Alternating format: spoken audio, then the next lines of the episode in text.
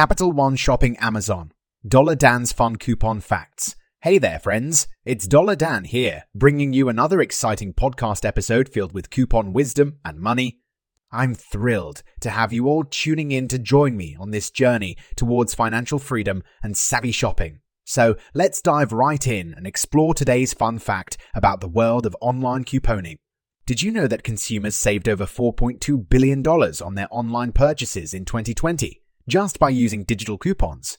That's right, folks, $4.2 billion. The coupon industry has come a long way since the days of clipping paper coupons out of newspapers, and today it's easier than ever to save on your favorite products with just a few clicks. With browser extensions like Capital One Shopping, you can automatically apply the best available coupon codes to your online orders, ensuring that you're getting the best possible deal every single time. Today's podcast was sponsored by Capital One Shopping. Learn more in our show notes. And don't forget to check out our website for more fantastic deals and couponing tips. Remember, you can always download our podcast episodes with the link below. Happy saving, everyone! Download here